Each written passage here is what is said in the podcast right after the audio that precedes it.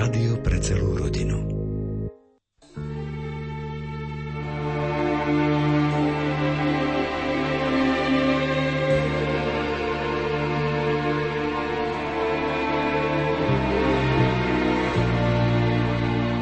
Biblické stopy Božieho hrobu je téma nasledujúceho vysielania z Košickej redakcie Rádia Lumen, kde je naším hostom biblista profesor Jozef Leščinský.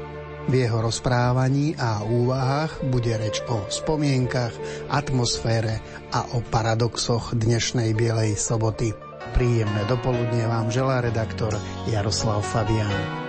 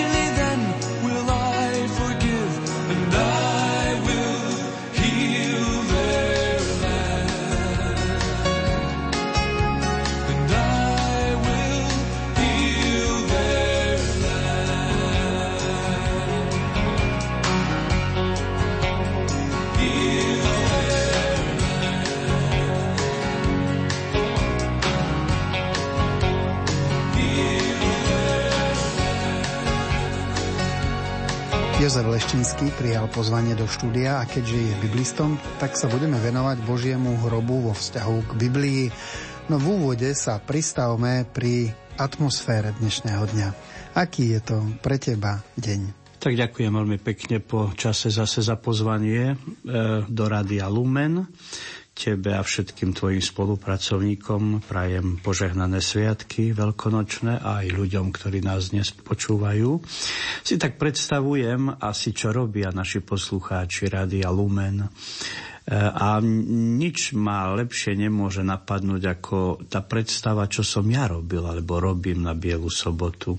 Je to deň, ktorý už patrí do toho trojdnia, však ako veľkonočného, E, deň, v ktorom ako keby sa vyžiadala prestávka po tom ťažkom veľkom piatku, plnom bolesti, ukrižovania, beznádeje. Církev na Bielu sobotu uložila Krista do hrobu, tak ako raz každý z nás bude uložený do hrobu. Tie prvé slova alebo veci, ktoré ma napadajú, sú možno dve a to je ticho Bielej soboty. Ja si z domu pamätám, že po tom Veľkom piatku je tá Biela sobota takou prípravou už nedele. Doma sa vári všetko a, a práta sa ešte po dvore chodilo, upratovalo. Skoro vždy si pamätám pekné slnečné dni. Veľký piatok taký, taký pochmúrny s tou atmosférou popoludnejších obradov. Tento aliturgický deň v cirkvi zvláštny. Ale potom tá sobota si ju pamätám takú uvoľnenejšiu, ale reprezentovalo ju ticho. Naša mama doma trvala na tom, aby sme v tento deň taký, taký pokoj zachovávali, ako keby taký dovetok toho Veľkého piatku. Na jednej strane toto ticho, ktoré reprezentuje aj ticho hrobu Božieho, tá téma, ktorá tu dnes je. Na druhej strane akási taká príprava už na tú nedelu, o ktorej sme všetci vedeli, že je deň zmrtvých stania, aleluja, veľkej slávnostnej svetej omše. Aby som povedal teda, že tá Biela sobota je takým paradoxom a vôbec všetko, čo v nej sa vyskytuje, je paradoxom. Celý deň sa čaká na obrady vigílie večernej.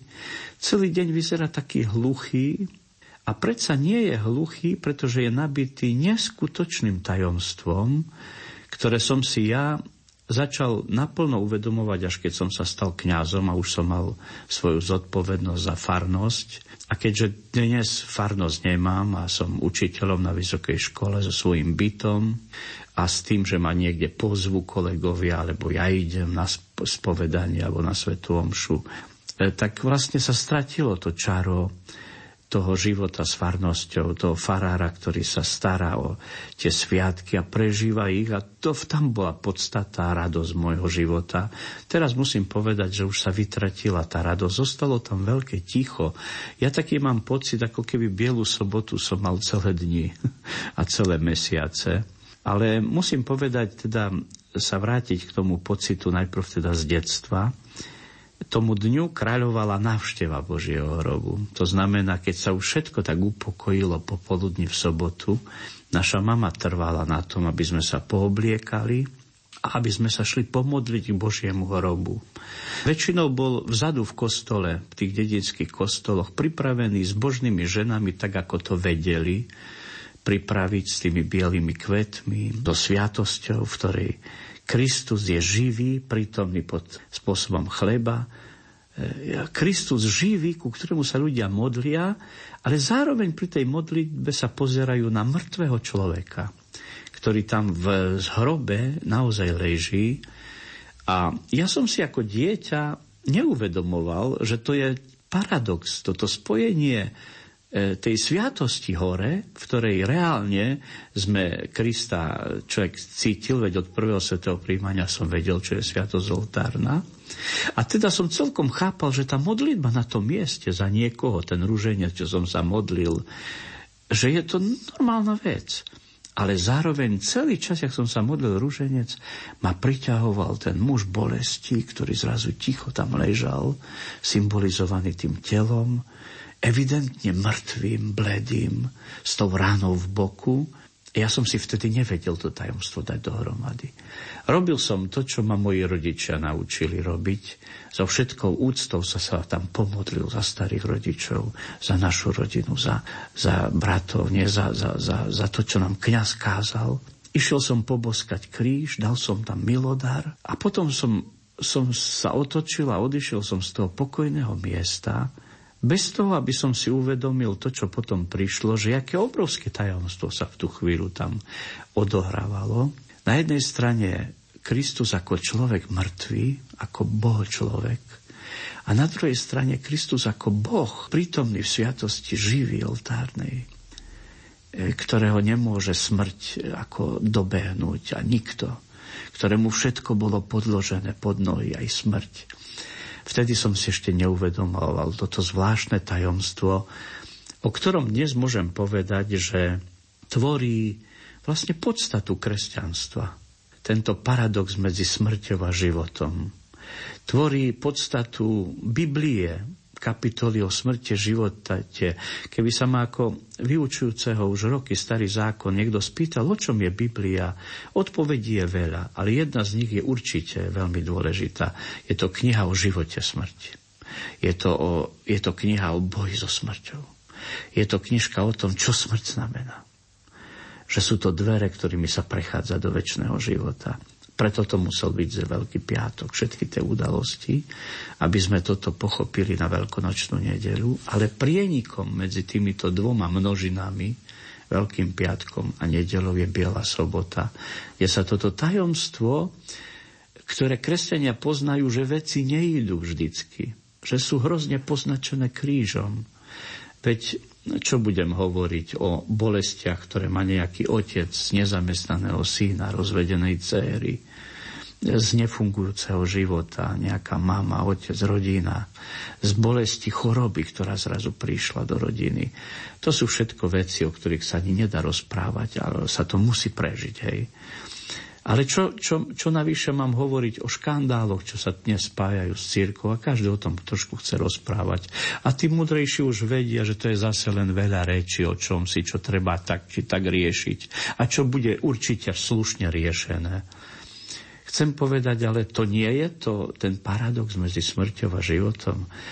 Nie je tá biela sobota naozaj dňom, keď e, my hovoríme o kríze všetkého, keď je Boh mŕtvy v hrobe Božom.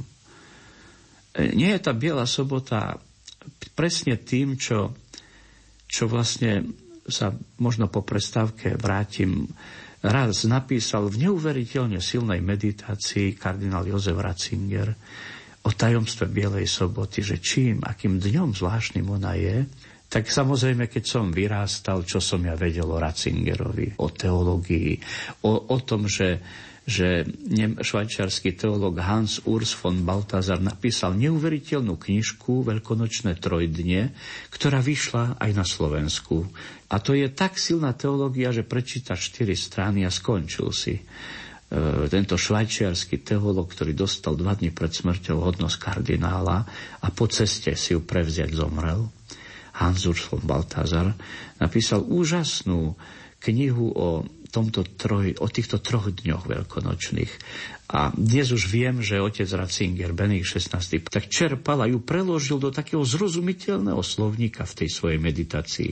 Lebo tá kniha toho Baltazara je tak teologicky krutá, myslím, tak presná, tak, tak, tak napísaná racionálne nemeckým teologickým slovníkom, že na môj veru mal som problém čítať aj ja. Ale tá Ratzingerová úvaha, sa k nej vrátime, je všetko iné, jak stroha. Je to taký nádherný popis toho dňa, ktorý spočíva v tom, že, že predsa kresťania sú zvyknutí na krízu, keď je Boh mŕtvy v hrobe. Tak čo už môže byť väčšou krízou než toto? A predsa vedia, že nezomrel Boh a že sa k tomu pripájajú ďalšie a ďalšie tajomstva viery, ku ktorým patrí aj to, že, že kým Ježišove telo leží mŕtve, jeho duch zostúpil k zosnulým do pekiel, jak sa modlíme. E, zostúpil do pekiel, tretieho dňa vstal z mŕtvych. Aj toto tajomstvo obsahuje ten deň ako úžasné, ako zostúpenie Krista k tým, ktorí umreli, k tým miliardám ľudí, čo žili predtým a ktorí každý čaká nejaké vzkriesenie a záver života pekný. A ten Ježiš im šiel oznámiť, že teraz je ten, ten happy end ľudstva dokonaný. Toto e, církev ani nevie, aj to, to znamená hľadať slovník, jak to vôbec popísať, také skutočnosti.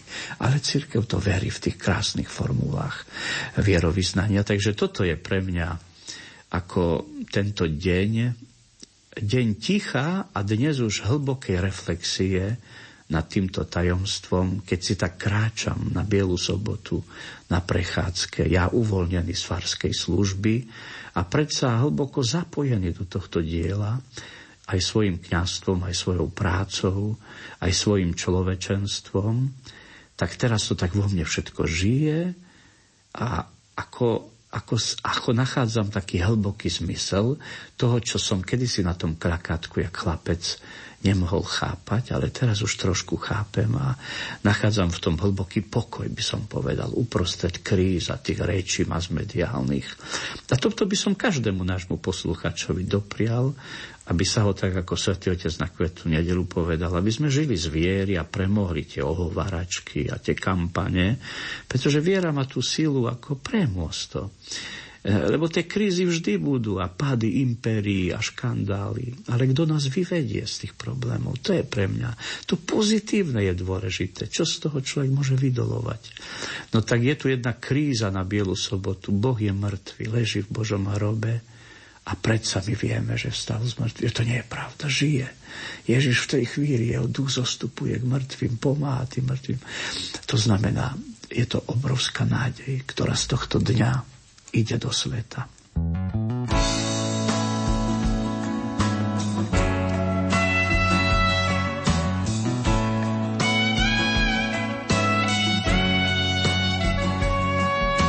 Ježišu, len Tebe dám, dám Ti celý život svoj, to jediné, čo mám Ti ponúkam.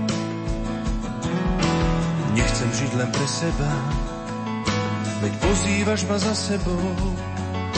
A ja s radosťou sa ti dávam, pane môj. Vezmi si, vezmi moje plány aj sny. Cestou v mojom živote si ty. Vezmi si, vezmi moje plány aj sny. Cestou živote si ty. Ísť za tebou, čo to znamená, zodrať si dlania či kolená, ukáž mi správnu cestu, pane Pozri sa na mňa a uvidíš, takto mi cítim, to hovoríš, a ty si nás miloval až po kríž.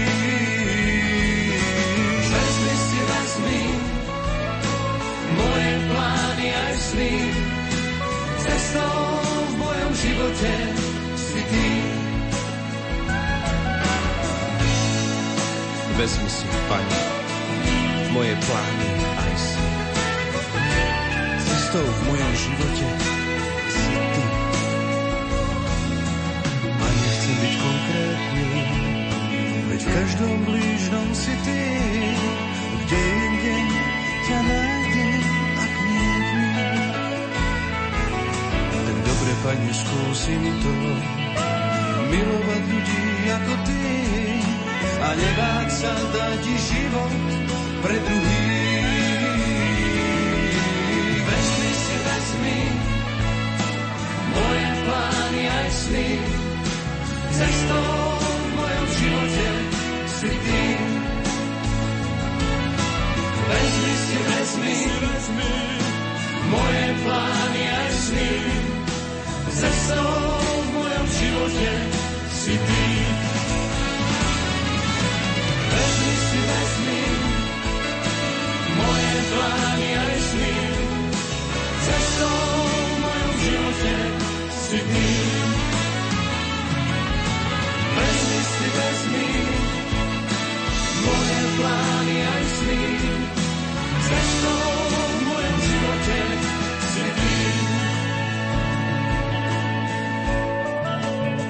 Svetlo a tma, život a smrť, to všetko sú témy, ktoré v človeku pri návšteve Božieho hrobu rezonujú.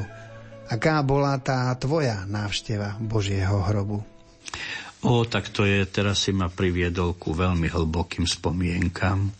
Som bol v Bazilike Božieho hrobu, myslím, dvakrát. A už s tými ako skúsenosťami, ktoré človek má, a ktoré spočívajú v tom, že nezáleží na veľkosti miesta, na tom, koľko ľudí sa tam motá, s akým úmyslom, e, pretože Bazilika Božieho hrobu je v strede Jeruzalema. A je to malé námestičko pred ňou, ktoré sa bijú a o tú baziliku množstvo církví kresťanských má kľúče od, od týchto priestorov a sa vzájomne kontrolujú a chodia sa tam modliť so svojimi e, obradmi. A toto všetko môže v duši nejakého pozorovateľa z boku vytvoriť určitý zmetok, keď sa človek na to všetko díva. A musím ti paradoxne aj vám, milí posluchači, povedať, že vo mne to nevytváralo zmetok. Ja som človek dialogu, ja som človek ako tak z podstaty veľmi otvorených možností. E, sú určite kňazi veľmi uzavretí, ľutujem ich. Možno sú také aj biskupy, neviem. Možno dnes žijeme vo svete, v ktorom ako učeníci utekáme sa skryť za dvere, lebo nás bombardujú keď sa pred chvíľou chcel niekto pohorčiť, tak ho vyvedem z omilu. O, všetci sa bojíme sveta, kríz, dolieha to na nás. Tak zamysleného svätého Otca som videl počas obradov kvetnej nedele v televízii, tak zamysleného. Čiže na, na, na staro sa dožiť takých vecí, čo sa rozprávajú o církvi, o kňazoch, to je ťažké pre jedného pontifika, ktorý má, je, je námestník Kristov. Už len z toho ľudského pohľadu. Čiže tá zodpovednosť. Čiže chcem povedať, e, ako buďme otvorení, uvedomme si, že svet sa zmenil a že to, čo kedysi bolo takou našou pravdou, dnes už každý chce tú pravdu a, a, a, a je napísané v Evanieliu, že o jeho rúcho losovali, ako jeho tunika bola Kristova utkaná v celku, ale dnes už tá tunika v celku neestuje. Aj našou vinou je telo Kristovo roztrhané. E, delili si lóz o jeho šaty, je napísané. To tiež je prorocké slovo, čo sa stane raz tou tunikou Kristovou. Dnes je roztrhaná. Každý sa priživuje na tom. Jeden s dobrým úmyslom, iný s menším. Niekedy nad tým rozmýšľam, a kde, keď nie v bazilike svetého hrobu človeka, to všetko pri tom chaose, čo tam je, Jeruzalém je jedno komplikované mesto. Strašné, všetky bolesti tam vidno. To je mesto, ktoré možno na svete nejestujú mesta, ktoré toľko skúsili, čo tento Jeruzalém. Už len preto, lebo geograficky je ohromne položený v linii, kam, kade prešla každá armáda v staroveku i v novoveku. Každá. Proste, ja vôbec sa čudujem, že to mesto jestuje dodnes. K tomuto za, zamysleniu patrí aj to, čo dnes ako nám ponúka, ako ponúkajú dejiny, a to je taký návrat znova k križiackým výpravám, lebo ich cieľom boli dobitie Božieho hrobu. A ja to celkom chápem. Som ďaleko od toho, aby som to len kritizoval. Však ten záujem kresťanov, že Boží hrob by mali mať kresťania, samozrejme, že sa nestotožňujem až tak veľmi s týmito prejavmi ako boja chtivosti a, a tým, ako to robiť. Ale ten záujem chápem. A keď vidím film Kráľovstvo nebeské natočený o tých rytieroch z tej Európy, E, ktorí tam šli s takou poctivou vierou ako k tomu hrobu nabrať nejakú charizmu. Presvedčený, že Kristus chodil po tých miestach a tam ležal. Keď som videl minule v televízii, tak čistý príbeh Arn sa volal, švédsky templár. Dvojhodinový nádherný film, a ja mám rád stredovek, tie katedrály toho ducha stredoveku, Tomáša Beketa, jeho boj za slobodu cirkvy. Ja som ešte stará generácia, čo prešla prednáškami Brezera Šátka a, z, a ne, nemyslí si, že Jiráskov názor, že to bola doba temná, je všetko. Ja si vôbec nemyslím, že Jirásek mal pravdu. Okiadzané tie postavy všelijaké učiteľské. Ja si myslím, že pravda je vždy oveľa lepšie než v našich výkladoch. A tam opakujem, keď som sedel, tak mi to všetko šlo hlavou, koľko tu mužov bojovalo o tie múry a sú mŕtvi dnes a ten, tie múry tam sú, aj to tajomstvo hrobu. Až som stal, pamätám si prvú návštevu a som prešiel tými dverami do baziliky a znova ma tá geografia upo- uchvátila, že na jednom mieste tej obrovskej baziliky je zároveň kalvária a zároveň hrob vlastne pár metrov. Ježiš bol pochovaný hneď na tom kamennom vrchu do hrobu, hovorí Evangelium, ktorý bol nachystaný niekomu inému. Čo tiež je mystérium, že do hrobu, ktorý nepatril jemu. E, potvrdzuje sa tu staré tajomstvo Biblie, že málo kto tam leží v svojom hrobe v Biblii. Však Napríklad začnem kurióznym príbehom o Sáre Abrahamovej žene, ktorej musel kúpiť hrob Abraham, lebo chodil po kraji a nič nebolo jeho táto zem, o ktorej mu Boh povedal, tebe ju dám a celý život je putujúci cudzinec tento Abraham. Až tak, že keď príde 23. kapitola knihy Genesis Sárina smrť v našom slovenskom preklade, vy som veľmi vás prosil, milí poslucháči, si nalistujte popoludní. V najmä vy manželia, kde už je starosť o ten hrob toho druhého. To je, Biblia končí hrobom Krista, ale začína neuveriteľným príbehom o jednom hrobe, slávneho pravodca troch vier, islamu, kresťanstva, židovstva, o hrobe jeho ženy, ktorý musel si kúpiť Abraham, lebo mu tá zem nepatrila, kde chodil po Kanáne. A tak presvedčil obyvateľov tej krajiny, že by mu predali. A oni mu hovorili, ty si také veľké knieža, Abraham, medzi nami, že v ktoromkoľvek hrobe mu jeden vraví z tých náčelníkov, šejkov toho kraja. My ťa už poznáme, si úctyhodný muž. V ktoromkoľvek hrobe v našom, našich ako hroboch môžeš svoju ženu pochovať. A, a, a my ti to nebudeme vyčítať. My nechceme peniaze. Je zvláštne, jak ten Abraham trvá, že si chce kúpiť, že nechce byť nikomu dlžný, že nech mu predajú, tak mu nakoniec jeden tam predá hrob svoj. A tam pochová Sáru do, do jamy 2x1 meter. Muž, ktorému Boh povedal, tebe dám celú krajinu, nakoniec musí kúpiť jamu, pretože nemá nič z tej krajiny, čo je paradox v tom najväčšom slova zmysle, aký si ja viem predstaviť, ale ktorý, keď poznáme Bibliu, ukazuje, že všetci sme pútnici a hrob si musíme kúpiť, lebo naša vlast není v tom hrobe. A preto to, čo neskôr čítame o hrobe Ježišovom, že ho nenašli v hrobe, je úplne vyjadrenie myslenia Biblie, že to do tých hrobov nechávame len ako na, do spánku, keď deti ukladáme do postele našich mŕtvych. Preto Ježiš o mŕtvom jednom dievčati vravel, neumrelo, len spí. A preto prví kresťania nazývali cintoríny, že to sú dormitória, teda spálne. My to voláme dnes cintoríny, to je také smutné slovo. Však Niektorí kňazi chcú domy nádeje, aby sa volali domy smutku. Ja chápem tú diskusiu, naozaj je vážna. Čo to je vlastne cintorín? Spálňa nad tou dedinou, kde naši mŕtvi spia, alebo je to definitívny koniec, jak si kto si myslí tá jama. Čo to je? A celá Biblia ukazuje, že to je len prechodné miesto, kde uložíme tú škrupinu, zvanú telo nič viac. A že vlastne tie hroby budú prázdne pri všeobecnom skriesení. Ale opakujem, medzi tým hrobom Sári a Kristovým je zjavná paralela. A medzi tým, kde si je príbeh o Mojžišovi, ktorého hrob dotnes nenašli, vraví Biblia. Pretože zomrel kde si ešte pred vchodom do zasľúbenej zeme a už ho Boh nepustil, pretože mal pre ňoho moja exegéza lepšiu vlast muž, ktorý sa s Ježišom zhováral pri premenení a s Eliášom. Zrejme bol mužom budúcna, tento veľký vodca Izraela z egyptského zajatia už nemal prečo ísť do tej zeme medom a mliekom tečúcej, lebo ten, čo sa s Bohom rozprával tvárou v tvár skoro, pre toho Boh už mal svoju krajinu Božiu. A preto jeho hrob sa píše nenašli. Čo ja úplne logicky chápem, že na čo by našli. Už tam nebol takisto.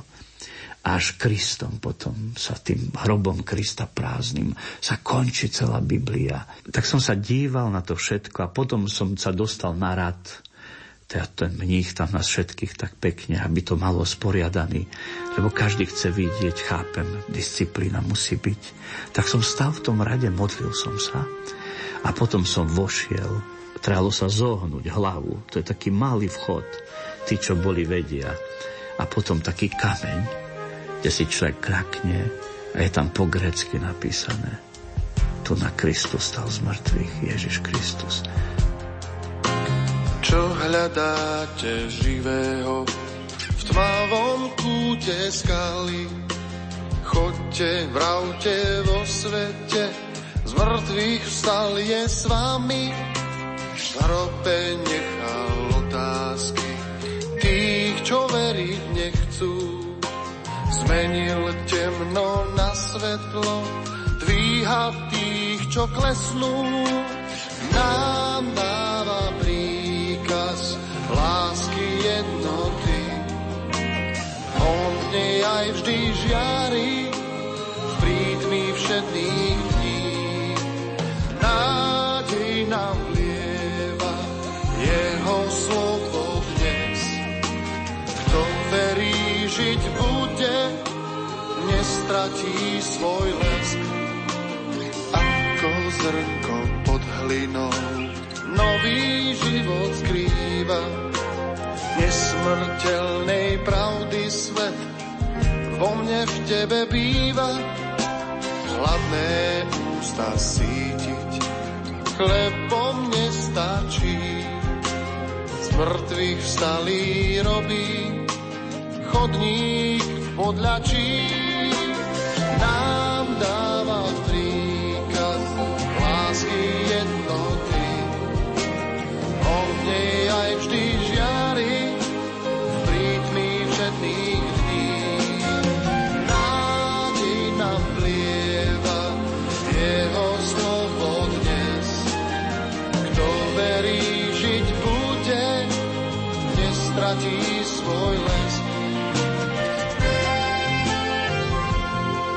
Profesorom Jozefom Leštinským uvažujeme o Božom hrobe.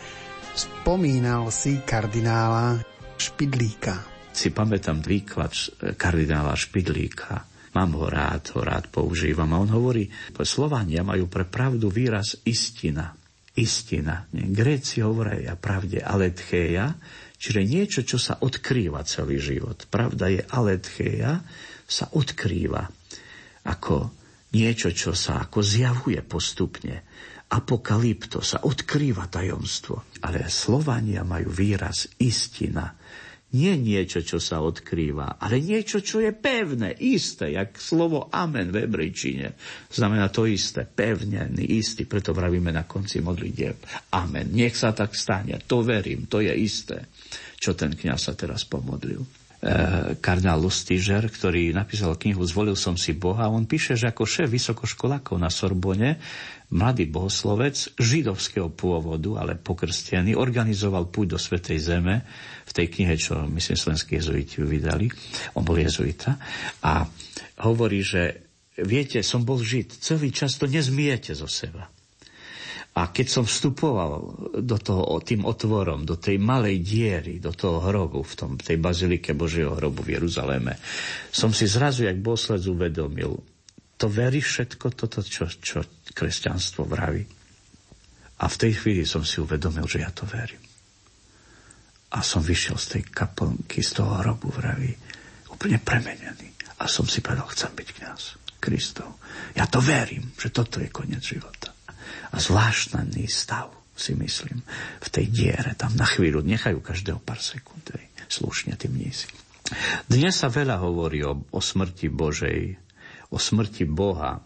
A mnohí si myslia, že pri tých škandáloch, čo zase sa vyťahli nejaký, ako keby život bol bez toho, bez problémov a utrpenia škandálov, vždy boli a budú. E, chcem povedať, bojte sa tých, raz Kristus povedal, čo vám dušu môžu zabiť, nie telo vaše, alebo vás poškodiť zvonku. Čiže, čiže aj tu na, mnohí hovoria o smrti Boha, Jean-Paul Sartre, nie?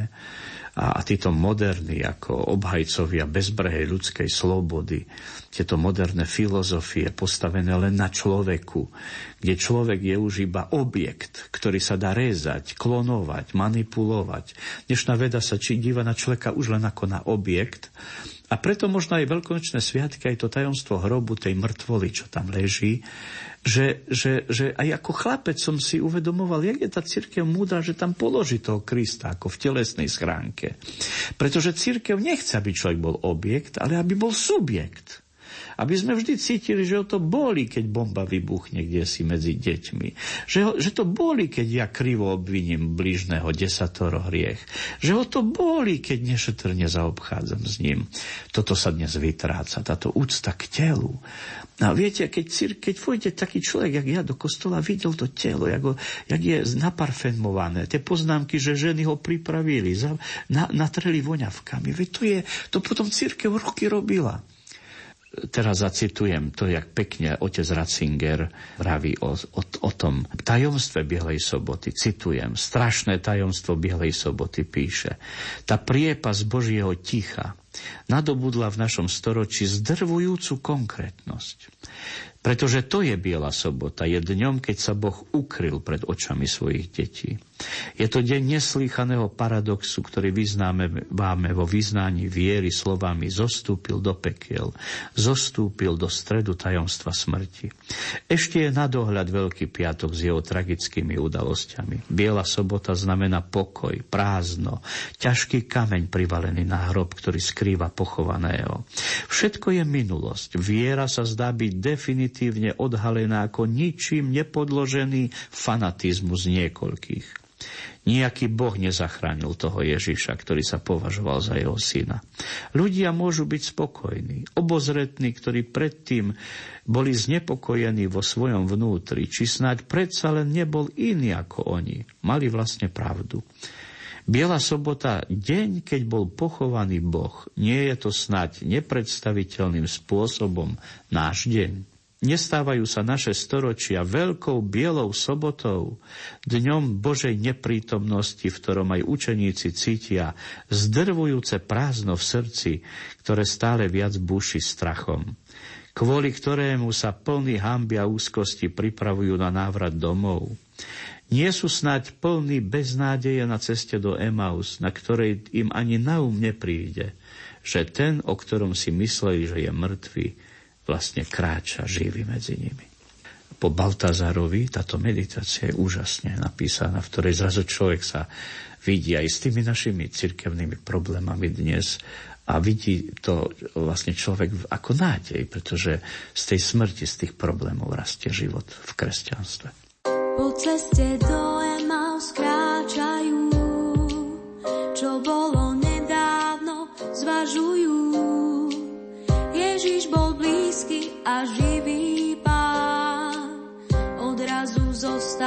nich každý sám. Myšlienky chmúrne a ťaživé, sklamanie a hlavy zvesené. Oči ich zastreté smútkom sú, keď zrazu blíži sa taký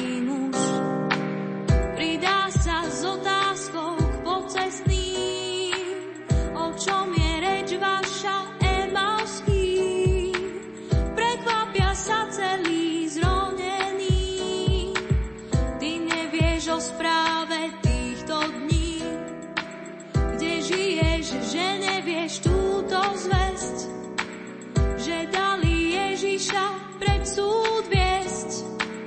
Prorok ten múdry a mocný muž na kríži zomrel a nie ho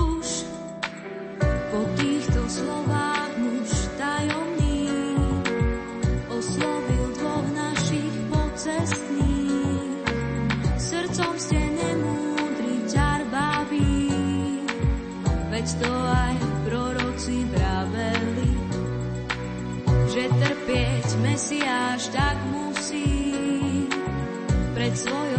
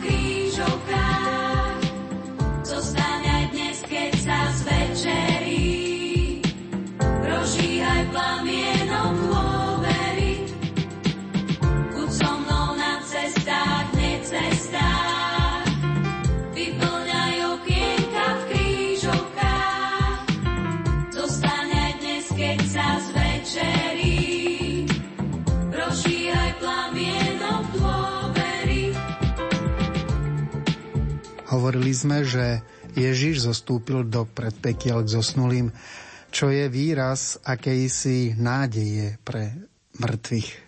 Toto vyznanie z Bielej soboty zostúpil do pekiel znamená určitý zázrak. Celý starovek e, nevedel, čo je smrť, na čo je epigrafický údaj v Biblii, keď najmä v knihe Kazateľ Kohelet na konci starého zákona tento muž, ktorý tam vedie monológy o živote, hovorí, že márnosť, všetko len márnosť, najmä, najväčšia márnosť je smrť, hovorí kazateľ. Je márnosť márnosti, pretože ňou toto zlo, čo na všetkom lipne, táto smrť odoberá cenu všetkému, vraví kazateľ.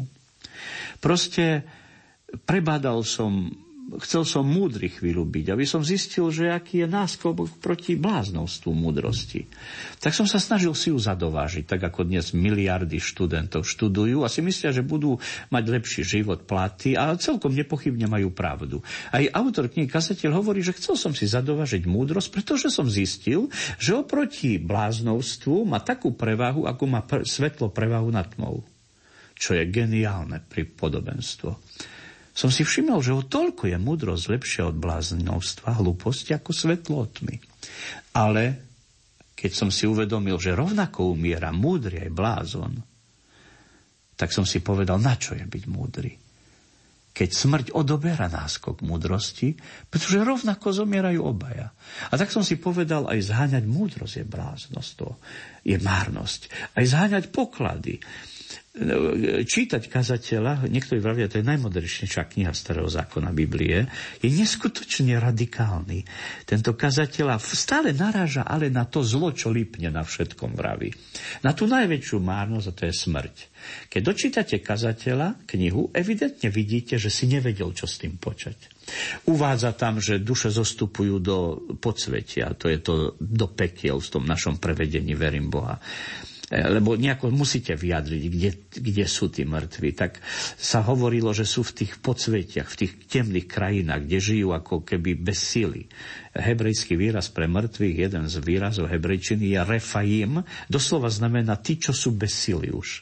No samé mŕtvi sú najviac bez síly, ležia ako, ako bezvládne v, v, v hrobe. Čiže ľudia sa pokúšali, hej, v, v, v, faraóni v Egypte budovali pyramídy, ktoré slúžili na obyčajné ukrytie hrobu faraóna pred vykradnutím, lebo sa verilo, že keď poškodíš mŕtvolu, tak odoberáš možnosť väčšného života v podsveti mŕtvemu. Preto sa robili také obrovské ako pyramídy nad hrobmi a dodnes je porušenie hrobov jedna z najťažších svetokradeží pre ľudí. Porušenie rušenie cintorínov. Mŕtvi majú mať pokoj, to je presvedčenie ľudstva, úctyhodné a tak toto má byť. Kazateľ napriek tomu, že uvádza e, túto možnosť, povedzme buddhizmus ešte dokonca vraví o reinkarnácii, aby nejakým spôsobom ako vyriešil tiež problém, že ako ľudia ďalej žijú, a niektorí tomu veria, a je to aj, by som povedal, myšlienka, ktorá sa nedá len tak ľahko odstrániť. Ehm, napriek tomu sa mi to všetko zdá tak ako kazateľovi rozprávky. Není spokojný s tými odpovediami a tak na konci hovorí, ostáva len žiť život, jak sa dá, tešiť sa z neho a dôverovať Bohu. Nič iné nevedel povedať, pretože nevedel, čo je smrť kazateľ. Čo sú to za dvere? Samozrejme, že až s Ježišom prišla odpoveď. To je evidentné, že Ježišov príbeh ukazuje, že život sa vôbec nemení, ale že ten istý život sa sa, akože sa nemení do nejakého iného ako života, ako keby ďalšieho, akože tá osoba človeka stále ostáva tá istá, ale sa mení forma, hej, že prechádzame do iného štádia života bez tej telesnej škrupinky. Budú ako anieli. To sú tie vyjadrenia Ježiša. Už sa nebudú ženiť. Samozrejme sú, sú to vyjadrenia, kde musíte rozmýšľať, ako to nie sú také ľahké, že čo to Ježiš myslel, ale ukazujú tie vyjadrenia, E, akože ten život jestvuje vo forme, ktorá sa ako podstatne nemení. Sme to my, čo sa smrťou meníme. Naše telo je oslavené. To už je zase výraz dogmatiky, teológie katolickej a tak ďalej. Chcem teda povedať, že s Ježišom teda prichádza riešenie, že smrť sú dvere, ktorými sa prechádza. Konečne sa zistí, čo to je tá smrť, keď sa Ježiš nej nájde. No a do tohto zapadá vlastne aj to zostúpenie do pekiel To, to znamená to učenie církvy a jej viera, že Kristus prekonal ten posledný prach osamelosti, že zostúpil na ten neprekonateľný základ toho všetkého, čo v živote voláme samota, keď zomrel. Tak ako my sa dostavil na ten najhlbší základ osamelosti, ktorou je smrť. Prázdnota hrobu, temnota. To však zároveň znamená, toto jeho zostúpenie z tohto z tejto smrti k tým mŕtvým, čo čakali na dielo vykúpenia, k tým nezmerným mŕtvým, do toho, čo grecko, grečtina volá Hades a hebrejčina Sheol, o ktorom Ježiš rozprával, že, že je to priestor, kde červ neumiera, oheň nehasne, čo bol obraz Geheny, smetiska za Jeruzalémom. Ale Ježiš to smetisko použil, že, že tak nejako je, je to predpeklie, to, ten, ten, to, čo dnes my voláme očistec, stav, kde duša čaká na, na vykúpenie.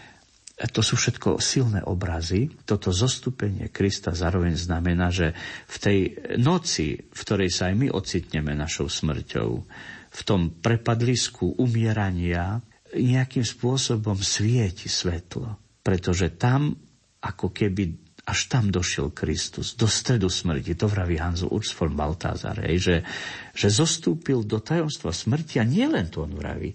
Smrť znamená zároveň aj, aj ako do tajomstva hriechu, toho najposlednejšej tmy. Ako dokonca jestvuje názor a Baltazar ho šíril, s ktorým nesúhlasia všetci teologovia, že je otázka, či jestvuje definitívna smrť pre všetkých. Že možno, že Božia láska je taká, že každého zachráni. Lebo teológovia sa delia na tých, čo veria v to, že pekle sú ľudia a na takých, čo hovoria, ale Boh snáď sa nejako snaží, aby zachránil každého. No, je tu je taký názor, treba povedať, samozrejme. Čiže Baltazar v tej svojej knihe vytvára takú, ako keby, ako keby takú úvahu o tom, že tá Božia láska je neuveriteľná, jak ide ďaleko. Ide až do tajomstva, do stredu smrti, do tajomstva pekiel. Tam Ježiš zostupuje k tým čakajúcim, aby ich vyviedol na svetlo. Otec Ratzinger, Benik 16. používa takú, pek, taký pekný obraz, že, že deti, ako, ktoré sa stratia v lese, neviem, či si také dačo zažil, ale ja si pamätám, keď sme na húby chodili s otcom, že občas sa stalo, že sme sa zamotali pri hľadaní húb. A keď vojdeš v lese, to je hrozná vec, že kvôli tým stromom do doliny nejakej, tak môžeš byť možno len 100 metrov od niekoho, ale už ťa nepočuje. Tam zaniká, veľmi v hore zanikajú zvuky. Že niekedy sa človek ako, ako stratí a Úžasná vec je, keď zase človeka nájde, otec, mama, a chytia ho za ruku. V tú chvíľu taká istota, že už sa mi nemôže nič stať. Otec Ratzinger hovorí, že v smrti sme všetci takí, jak deti, čo zabludili. A že vlastne v tej tme, do ktorej zostúpime, sa zrazu zjaví ruka, čo nás chytí. Niekto, kto, kto vstúpi do toho kráľovstva smrti so svojou láskou a a, z, a vlastne ako on, ktorému všetko bolo podriadené, aj táto smrť nás vyvedie. Čiže tým, toto, toto milovali cirkevní obcovia, tento obraz úžasne. Editka Stein vraví o kríži, ktorý prelamuje bránu pekla, Hadesu a, a ktorý prelamuje nebo. E, také meditácie silné má Edita Stein. Človek žije z autentickosti svojho bytia, a tá autentickosť spočíva v tom, že je tu niekto, kto nás miluje, predovšetkým Boh. Nielen naši rodičia, ktorí už budú dávno mŕtvi, keď budeme my umierať, ale že je tu Kristus, ktorý zostúpil a ktorý zostupuje po človeka. O tom ja nepochybujem. A preto sa kresťania až tak smrti neboja, možno ako ich spoluobčania, lebo by sa nemali až tak báť. Svetý František ju nazýval sestričkou. A ja, ja to chápem, že človek môže dojsť na taký duchovný základ, že už ho nebu- že bude premenený už teraz a sa nebude tak ako panicky toho báť. Soren Kierkegaard hovorí, že si predstavte kresťanstvo ako dlhý vlak vozňou za tie staročia.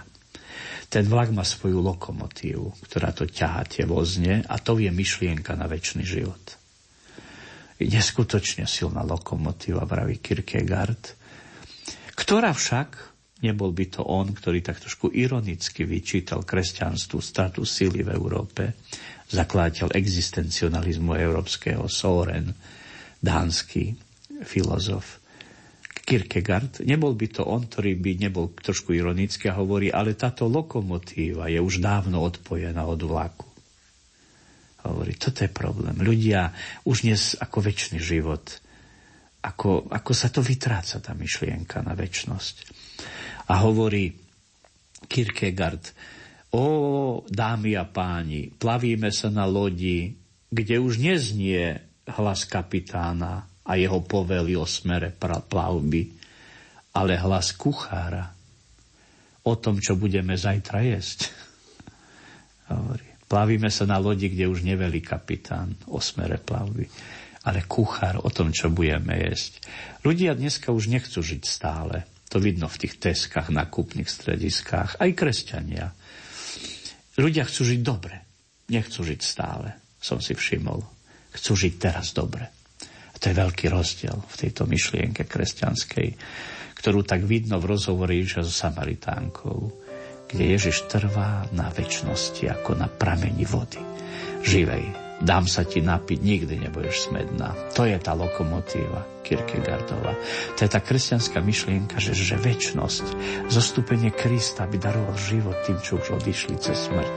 To je, to je niečo, na čom kresťanstvo stojí a trvá na tom. A, a nesporne má pravdu, lebo všetky náboženstva to nejak chcú. Každý to ináč rieši. Ale toto je neuveriteľne prepracovaná vec. Priateľ je s tebou v každý čas keď si šťastný, aj keď búrku prežívaš. Rád za teba život položí, nosí ťa v náručí. Priateľ ťa nikdy nezradí, hoci chyby na tebe vidím. Z tvojho šťastia oh, vždycky radosť mám. Tvoj smutok jeho sa stáva.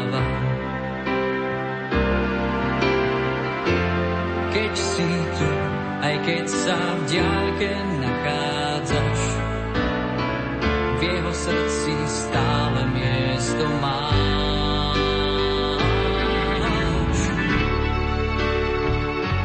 V štúdiu s nami sedí Jozef Leščinský, s ktorým sa rozprávame o Božom hrobe, o mŕtvych.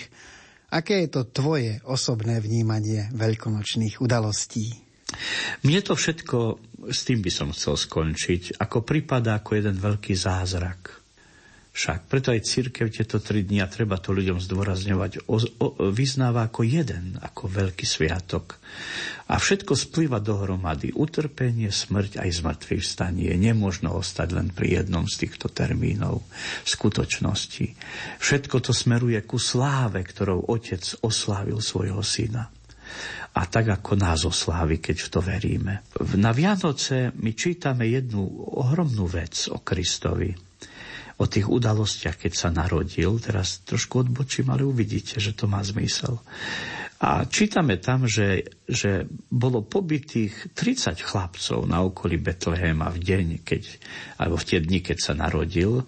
Nervózny kráľ Herodes, keď sa dopočul od mudrcov, že sa nejaký kráľ narodil, dal povraždiť od dvoch chlapcov, dvoch rokov chlapcov, dvoch rokov nadol všetkých chlapcov na okolí Betlehema. A ale Ježiš sa zachránil. Jediný žijúci ostal. Tak ako hovoríme o jedinom s veľkým je žijúcom v tom hrobe, z ľudí zatiaľ, ktorí stali z mŕtvych, jediný. Všetci ostatní museli aj Lázar umrieť znova. A sú už pochovaní. A sú vyvedení Kristom. Tak, tak vlastne pre svoju vieru. Tak sa tak, tak, tak sa hovorí v tom príbehu, že on sa jediný z rodinou zachránil, to dieťa. Aniel sa totiž zjavil a upozornil. Môžeme sa pýtať, prečo len. A len Jozefovú rodinu navštívil, však v Egypte aniel prešiel kolo všetkých. No to sú otázky, ktoré by trebalo Biblii dať. Neviem na všetky odpovedať. Písmo o niečom ma nechce možno nás informovať. Beriem to ako fakt, že sa zachránil jediný, jedna rodina len. Ale mám pocit v sebe, že Ježiš tých povraždené tie deti svojich súčasníkov, ktorí sa nedožili ďalších rán a noci, že nosil ich v sebe on neustále o deťoch rozprával. Keď nebudete ako deti veriť, Ježiš bol ako detsky v sebe. Jedna, jeden z tých zázrakov, ktoré, ktorých veľa urobil, bola taká radosť v ňom detská, hravosť, za akou tie zázraky robil. Najväčší z nich je vzkriesenie. Ale ja teraz myslím na všetky, na ten prvý napríklad, ktorý urobil v káne, bol mladúčky. Premenil vodu na víno, ako my lusk, prstom luskneme. Chcem teda povedať, že že to bolo, že v Ježišovi bola taká hravosť, také prekvapoval. E, niekto povedal, že zázrak je zábavná črta skrytá v prírode, ktorú treba zobudiť, tú črtu v prírode. My chodíme po prírode a slepí. My si myslíme, že nás ovládajú príroda ovláda. To je hlúposť. Kresťanstvo je presvedčené, že Boh je pánom prírody a že sme v jeho rukách vždycky. Ono neverí na nejaký fatalizmus a slepý osud, ktorý s nami niekto vraj robí. Chcem povedať, že toto oslobodzuje úžasne. A že či si vôbec toto uvedomujeme trošku, keď to čítame, počúvame v kostole, tieto črty Krista, napríklad túto črtu jeho zázrakov. Je to veľký zázrak života, vážnejšie než to, čo sa v tej prírode rozvíja, prečo chodíme a nevieme sa nabažiť nového vzduchu a tých listov a kvetín. A je dobre, keď to všetko vnímame, ale tým najväčším zázrakom je život v Kristovi, v Bohu pre nás všetkých. No a za toto som ja aj vďačný a som sa prišiel možno trošku podeliť so svojimi vnútornými myšlienkami. Tak požehnané veľkonočné sviatky chcem zapriať tebe, poďakovať ti aj všetkým, čo nás počúvajú. Christos voskres. Milí priatelia, pred záverom mi dovolte poďakovať za návštevu štúdiu profesorovi Jozefovi Leštinskému, veriac, že nás jeho postrehy zaujali i umocnili sviatočné prežívanie dnešného dňa. Z Košického štúdia Rádia Lumen vám za pozornosť ďakuje redaktor Jaroslav Fabian. Ktorým spálil sním nás Vraj niekto práve hlása, že je tu už dnes koniec dní. Svet dusí plač a skúša nás, čas nad ním stráča skúš. Nič nie je náhodou, aj keď zdá sa nám. Ja viem, že múdry pán svoje plány vždy má Hoď vieme chrániť krásu, aj tak sme len deň vlastných snov. Pokolá nás a núka nám svoj krát